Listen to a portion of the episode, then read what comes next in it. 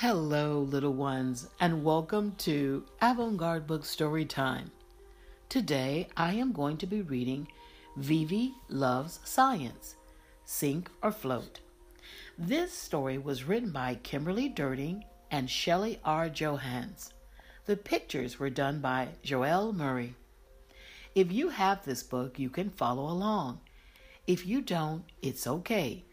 Get in a comfortable place, get relaxed, and listen quietly to Vivi Loves Science Sink or Float. Vivi jumped out of bed. She fed her goldfish Bubbles. I am going to the aquarium today, Vivi said to Bubbles. I will see lots of fish, but you'll always be my favorite.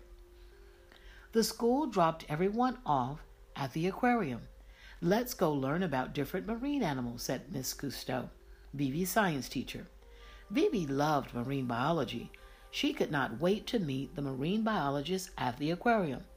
Vivi had a list of questions ready. First, the class touched the stingrays.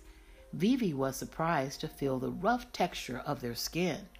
Next, the class observed the sea lions. Vivi didn't know sea lions could swim so fast. Then they visited the sea turtles. One turtle was at least 75 years old. The class gathered at the tropical tank. The tank was filled with fish and marine animals in all shapes, sizes, and colors. A group of bright blue fish swirled by. Look, they're in a school too, said Vivi. That is a school of blue tangs, said Miss Cousteau. Let's see if we can identify some of the other sea creatures. I see an octopus, Graham said. There is a clownfish, Vivi said. They hide and sea anem- anemones. Wow, that hammerhead shark is huge, Graham said. Sharks don't have to hide from anything, Vivi said. Graham pointed at a fish resting in the sand. Is there something wrong with that one? he asked. No, that's a flounder, Miss Cousteau said. Aren't fish supposed to swim? asked Graham. A flounder is a species of flatfish, said Miss Cousteau. It can swim, but it likes to sink into the sand and hide. What makes a fish sink or float? asked Vivi. Good question, Miss Cousteau said. Let's ask Dr. Fisher. She smiled at the scientist who had joined them at the tank. Dr. Fisher is a marine biologist, said Miss Cousteau. She studies the ocean and everything that lives in it. This was exactly what Vivi had been waiting for. Does anyone know why fish sink or float? asked Dr. Fisher. Is it because of their fins? said Vivi. Good guess, said Dr. Fisher. But it's because of a special organ called a swim bladder. What is that? asked Maya. A swim bladder is an inflatable sac that fills with air, sort of like our lungs or a balloon, said Dr. Fisher. Let's go to the lab and make our own swim bladders so you can see how they work. Dr. Fisher smiled and led the way. This is going to be fun, Vivi said to Graham. Dr. Fisher drew a diagram on the whiteboard in her lab. Whether an object sinks or floats depends a lot on its density, she said. Do you mean how heavy it is? Vivi asked. Actually, density is both how heavy and how big an object is, said Dr. Fisher. So a brick would have a high density, said Vivi. And a beach ball has a low density, said Graham. That's right, said Dr. Fisher. The swim bladder helps the fish change its density, said Dr. Fisher, which helps it sink or float, said Vivi.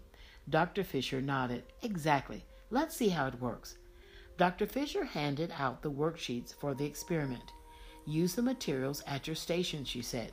Let's investigate. Vivi and her team followed the lab instructions.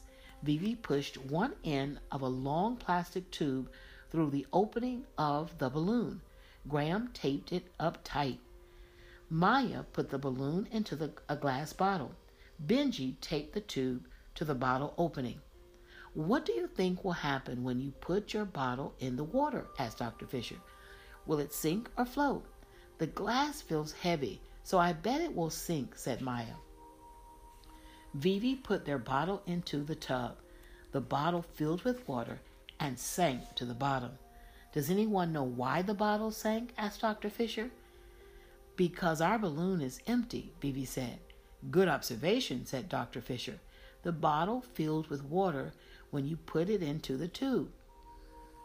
It was so too dense to float, said Graham. You got it, said Dr. Fisher. What do you think will happen if we inflate the balloon? said Dr. Fisher. Let's find out, Graham said. Benji blew into the tube.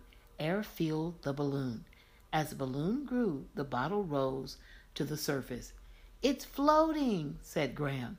That's because the air in the balloon is much lighter than the water, said Dr. Fisher. So the bottle is not as dense anymore, said Vivi. Let's deflate the balloon and see what happens, Graham said. Benji uncovered the tube and the air started to escape. The bottle began to fill with water and become heavier. Look, it is sinking again, said Vivi. Can you see how this activity mimics a fish? Dr. Fisher asked. Does it now it looks like a flounder, said Graham. I get it, Vivi said. The bottle is our fish, and the balloon is its swim bladder, Benji said, which helps it sink or float, said Maya. I wonder if all fish have swim bladders, Vivi said. Actually, sharks and some stingrays don't have swim bladders, said Dr. Fisher. It's a good question. You would make a great marine biologist. Vivi smiled. I have more questions, she said. Let's hear them, said Dr. Fisher. Vivi read her list of questions. Dr. Fisher answered them one by one. I had no idea fish were so amazing, Graham said. They're not, Vivi said. They're fantastic.